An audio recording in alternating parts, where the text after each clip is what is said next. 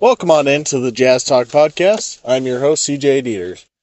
Today's episode we'll be covering uh, what's been going on with the Jazz over the last week, um, dealing with injuries, dealing with big games from from some players, um, and then just a quick look into some rumors that have come out about the uh, coaching staff. Um, so the Jazz have been uh, kind of the classic Jazz uh, over this last week.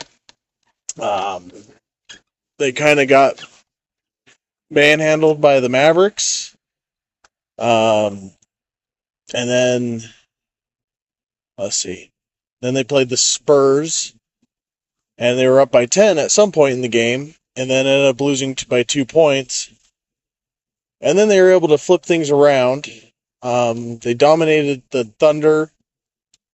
I may have the uh, the the games mixed up here, but uh, at least the order. But I know the opponents here. And then, um, well, on Saturday night they played against the Kings, and they dominated them too. Um, you know the the thing that scares me with this Jazz team is when things are going well, when uh, people are healthy, um, and they're playing together. You know, they're playing their basketball. They're an amazing team. Um, one of the best offenses in the league, one of the better defenses in the league. But then they have other games where the you know everybody's healthy, and they drop a game to the Spurs, or they lose um, without really putting up any competition to a team like the Mavericks. That's that's what I'm worried about with this team heading on into the playoffs. Is I know they have the talent to beat every single team in the West. It's just what team's going to show up on that particular night. Um, during these last few few games, though, um, the big production has not been becoming has not been coming from the main guys. Like Donovan's been doing just fine, you know, his normal season averages, you know, 25 points, five boards, five assists, you know, but against the Thunder, Bojan Bogdanovic put up the Jazz's record for threes made in a single game. He made 11. Uh, he ended up scoring 35 points, and the Jazz were able to dominate in that game.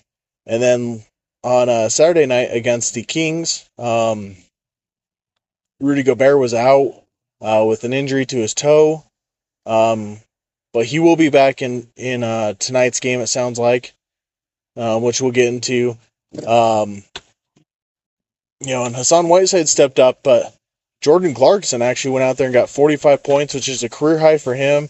It's the most points ever scored by a six man um, by the Jazz. Um, which you know, I'll tell you, I've I brought it up before.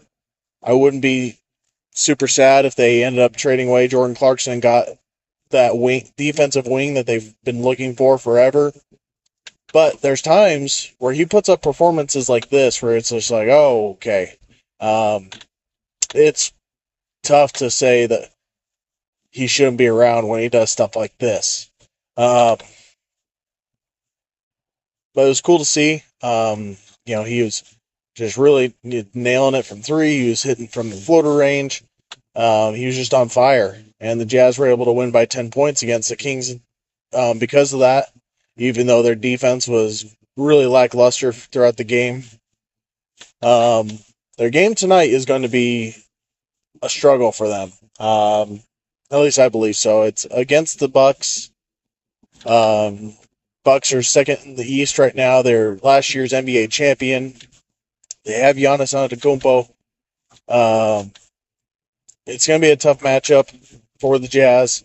Uh, it sounds like Bojan Bogdanovic might not be able to play in this game, which will hurt them even more because he provides that floor spacing. And then on the defensive end, even though he's not a great defender, he has a big body and he's he's smart and he gets in the way and he he doesn't get beat super easily. He doesn't get beat a ton. Usually, when the Jazz are getting beat, It's when teams space them out and they're able to use their size and athleticism to get past Mike Conley and Jordan Clarkson and Donovan Mitchell. Um, it's usually not Bojan that's the one that's getting beat a ton. Um, Brook Lopez is going to be making his uh, comeback um, in t- in tonight's game.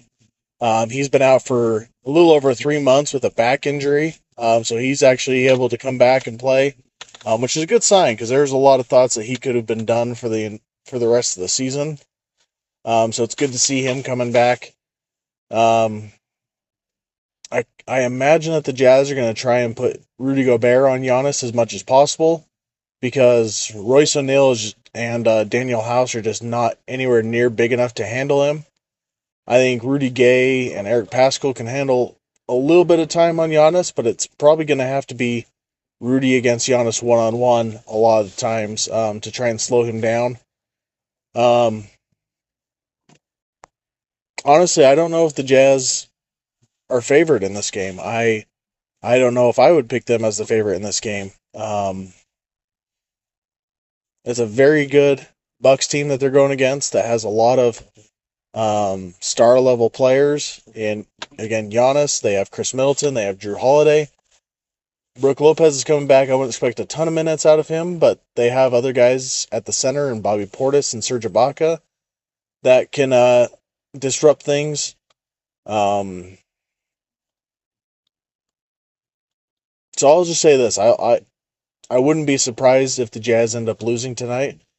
But if they're able to, like I said, if they're able to play together and play the way they're supposed to, then they should win. It's just, it's frustrating with this Jazz team this year because last year they did not lose games that they weren't supposed to lose. Um, I think they only lost like six games at home all of last season, and they've lost I think 13 so far this season already.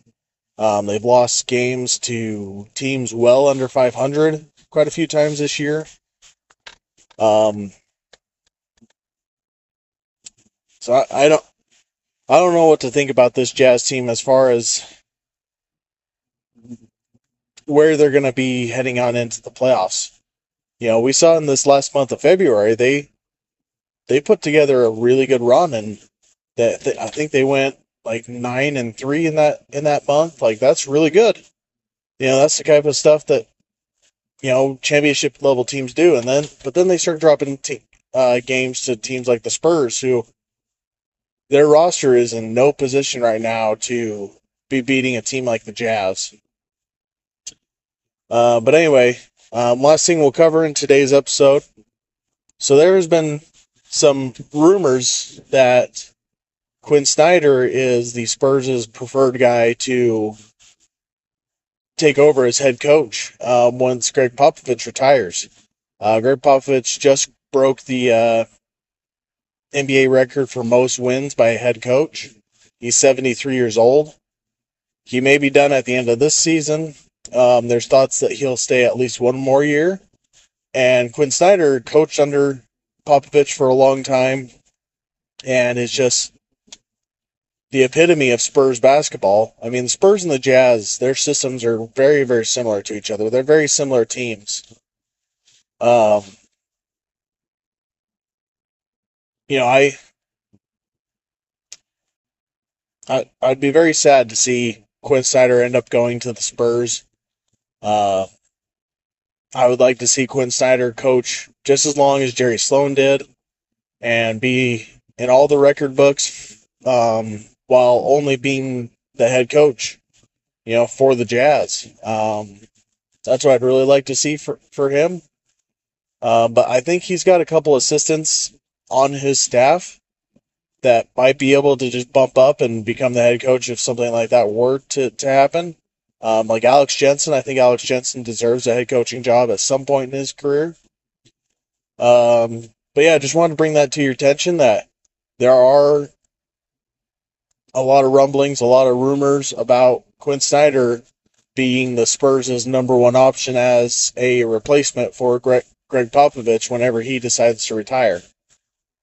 Um, yeah, with that, um, I know this was was a little bit of a shorter episode, uh, but just wanted to get in this weekly episode and and uh, catch you all back up on what's go- been going on with the Jazz.